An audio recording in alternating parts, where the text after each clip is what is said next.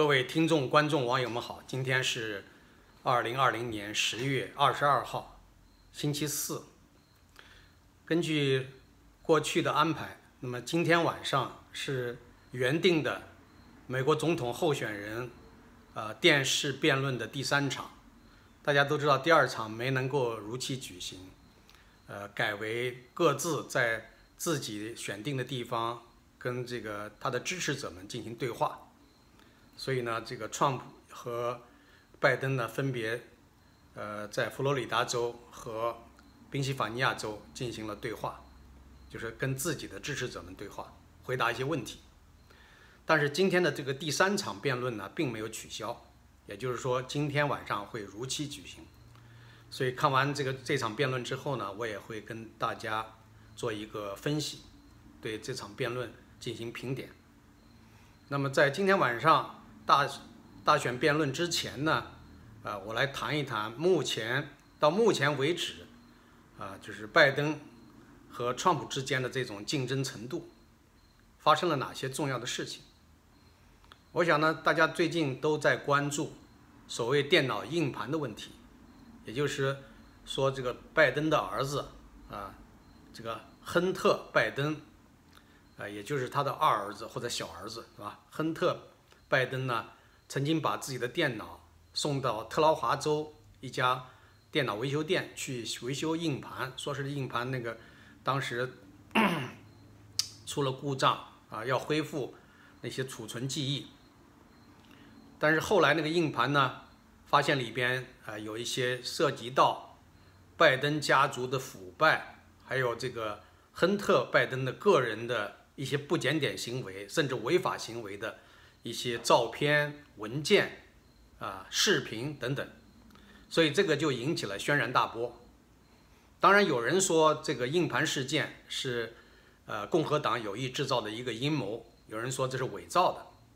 但是现在越来越多的事实认定，这里面所涉及到的一些隐私机密是可以被证实的啊，现在也正在一步一步的在落实。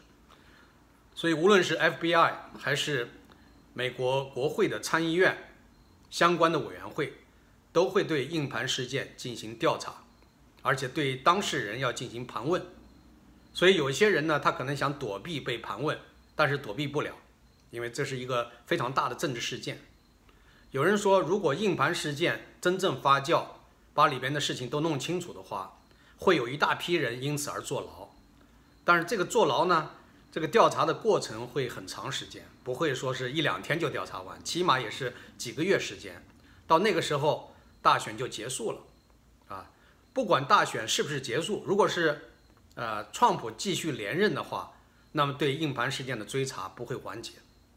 但是反过来说，如果是拜登赢了，呃，这个大选，拜登当了总统，这个调查可能就会中途被取消，不再对这个事案件进行调查。但是他能做到吗？做一个在任总统，如果国会、参议院相关委员会和联邦调查局如果坚持要调查的话，他也没办法完全摆脱。所以这种困境和压力是民主党现在感到的非常棘手的一件一件事吧。然后呢，除了七天以前啊，七八天以前这个这样一个硬盘事件，那么今天我们又看到了新的一些呃东西，就是说。有一个，就硬盘里边讲到的邮件收件人，这个收件人的名字叫 Tony，啊，Boblinsky。Boblinsky 这个人呢，他专门写了一封这个给国会参议院的这个一个信件，公开声明，声明他呢就是这个邮件的收件人。这个邮件同时也抄送给了这个亨特·拜登和其他一些人。那么他就来解释。他说，他的家庭，他的祖父曾经在陆军服役三十七年，是陆军的情报官员。然后呢，他的父亲是海军的军官，也服役过二十年左右。他自己还有个兄弟，在海军当飞行员，服役二十八年。他本人曾经在海军里边服役四年时间，啊，退役的时候是获得了中尉军衔，啊，所以呢。他是以中尉军衔呃退役的，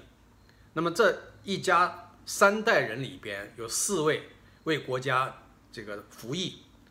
他的意思说他对这个国家是非常的忠诚，不会去干那些勾结敌对国家、出卖情报这样的事情。因为现在有一些传言说他跟拜登他们一起跟俄罗斯情报机构勾结，出卖美国的国家机密和安全，啊，所以这个事情是他无论如何不能容忍的。他也叙述到自己曾经被亨特·拜登邀请担任一家公司的 CEO 啊，首席行政官。那么他这个公司在运行的过程中，他当然不希望有什么违法的事情，他为此还做了一些防范。但是即便这样的话，仍然后来出了一些他意想不到的事情。就现在的一些呃事实根据来表明呢，就是拜登的家族通过。这个公司收受一些国家的这个大笔的金额，比如说从某个国家，他说某个国家，实际上这个我们看上下文就知道，他指的是中国，从中国收了几百万美元，另外还从俄罗斯和乌克兰收了大笔的钱，所以呢，总共这个家族啊，因为腐败获得的外国的金钱的这种支付，多达数千万美元。我相信他作为一个知情人，或者讲现在他是才知道整个的这个情况，但在之前他说他并不是那么了解，啊，所以呢他发这个声明呢，就是说自己没有参与这样的事情，他愿意接受国会的调查，呃，国会参议院有两个委员会向他提出了要求，一个是呃安全啊情报和安全方面的委员会啊，这个就是参议院呃国土安全和。国家事务委员会要求他提交相关的文件和资料证据。另外还有一个委员会是参议院的财政委员会，也向他提出了这样的要求。所以他必须呢，呃，把他所了解的这些情况，无论是文件啊、相关来往的邮件，还有其他的一些证据，提交给这两个参议院，呃，参议院的委员会。他也是表示会积极配合。啊，他发表这个声明呢，就是说他自己没有做那些违法犯罪的事，没有跟拜登、亨特·拜登一起去出卖情报给俄罗斯机构。另外，他提到了说，他们过去在办公公司的过程中，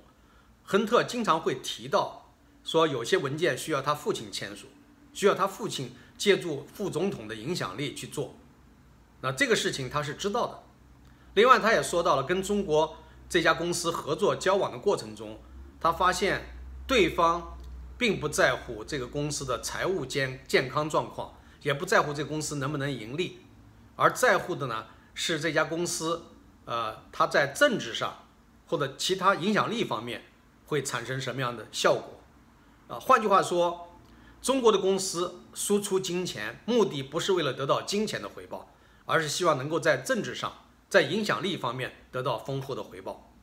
啊，所以这一点呢，他就觉得。这个是跟他的这个想法是不一致的。当然呢，这个人你也不能说他百分之百就没有犯罪的嫌疑。他跟亨特·拜登合作了那么久，难道一点蛛丝马迹都没有发现？他没有主动的向联邦调查局报告，没有主动的把这个事情揭露出来。现在到了这个地步以后，被动的开始洗刷自己，把自己洗刷的非常的干净。啊，当然我们这个现在也没有证据，这个人到底有没有任何犯罪的嫌疑？啊，这个在调查之中，在没有调查清楚之前，谁也不能下这样的结论。另外，我们还看到了一个邮件，这个邮件呢上面写的是，呃，第一阶段目标项目合作者国内名单，或者讲国内合作者名单，啊，这个是日期呢是二零一七年的五月十五号，三年前的事儿，对吧？那么这名单上都有哪些人呢？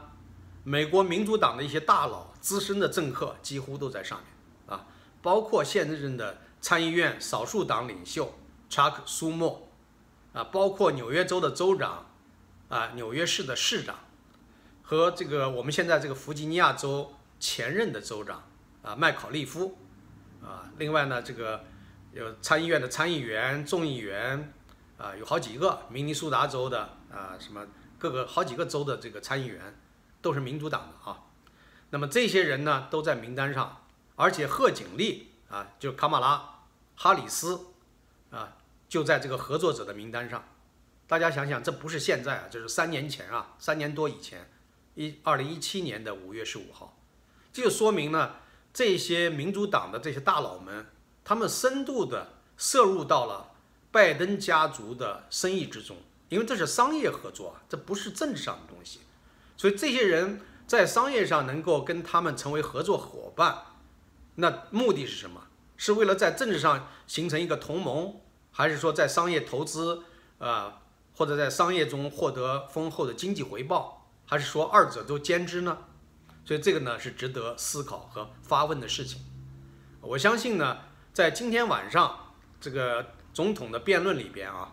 总统候选人的辩论之中，川普可能会啊，就是单刀直入，直接的来提这方面的问题。所以呢，今天晚上的辩论估计是比较精彩的。呃，然后呢，我们讲就是说，拜登家族的这个丑闻不断的曝光，有人说这就是共和党不择手段来攻击对方。但是呢，无论是共和党攻击民主党的候选人，还是民主党来攻击共和党的候选人，都需要拿出事实证据。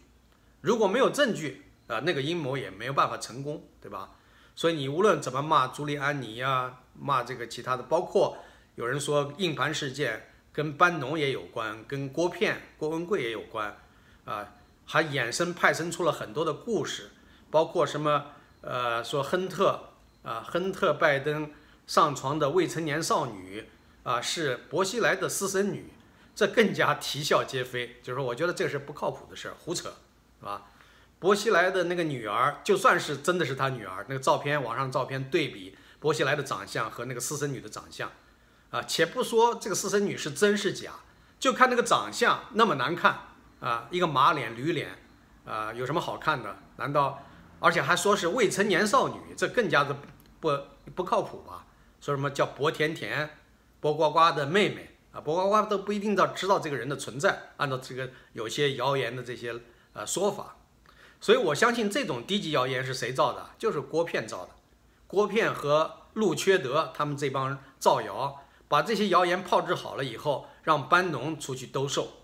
班农跟朱利安尼关系非常好。那么朱利安尼呢？啊，是一个资深的政客，当过纽约市市长，对吧？非常资深，又是创普的私人律师，所以呢，经过这么一倒腾，啊，美国的主流媒体一报道，感觉呢就好像这是大事儿，这是真事儿。但是我认为，虽然硬盘事件里边暴露了一部分这个拜登家族的丑闻，但是呢，有一些谣言呢，大家还要慎重的对待，不要那么认真的就上当了，是吧？所以刚才我讲了两件事，一件是硬盘事件，另外一件事情呢，就是今天才曝光的一封信，一封邮件。这个曝光是谁曝光的呢？是福克斯电电视台，福克斯 News 报道的。啊，这个邮件那个名单呢，刚才我已经提到了，有共和党的一些大佬啊，资深的国会参议员、众议员，还有几个政客啊，州长啊、市长啊这些啊，包括贺锦丽本人。所以这些事情呢，越来越清楚的展现出来，就拜登家族的腐败，不仅拜登和他的儿子，还有拜登的兄弟，叫 Jim 拜登，啊，简称也是 GB 和 Joe B，呃，拜登，这个看起来缩写是一样的，但实际上是兄弟两人。另外呢，我们看网络上也曝光了很多这个拜登家族在性方面的不检点，啊，这个比如说。拜登呢喜欢在公众场合去秀女人的头发，无论是呃美国的内阁部长妻子，还是是呃参议员或者什么样的州长的太太或者是家人，啊，还有很多公众场合他都去对那些成年少女、未成年少女那么贴近人家去要跟人家亲吻，还秀人家的头发，那个动作那个形象非常的猥琐。另外呢，大家又捕捉到了一些照片，是他家族的照片，就是他对自己的亲孙女，就拜登亲吻自己亲孙女的时候，竟然亲吻的是嘴唇。谁都知道，亲吻脸颊是应该是一个正常的社交礼仪，包括长辈对年轻的少女可以亲脸颊，但是不能亲吻嘴唇，因为亲吻嘴唇的话，只有情人有性关系之间才能够容许。所以这种做法呢？是至少是算不检点，有没有这种乱伦、呃乱伦或者家族的这种性丑闻？我们现在还不能下这个结论。但是现在大家这个网络上议论的很多，说这个拜登的大儿子去世以后，他的那个遗孀跟他的小儿子亨特·拜登就有一腿儿。啊，到底拜登本人有没有跟儿媳妇有一腿？这也有一些传言，我们不能证实。但是说亨特就是这个弟弟跟嫂子有丑闻啊，这个事情好像已经传的不是一天两天了，已经有相当多的旁证。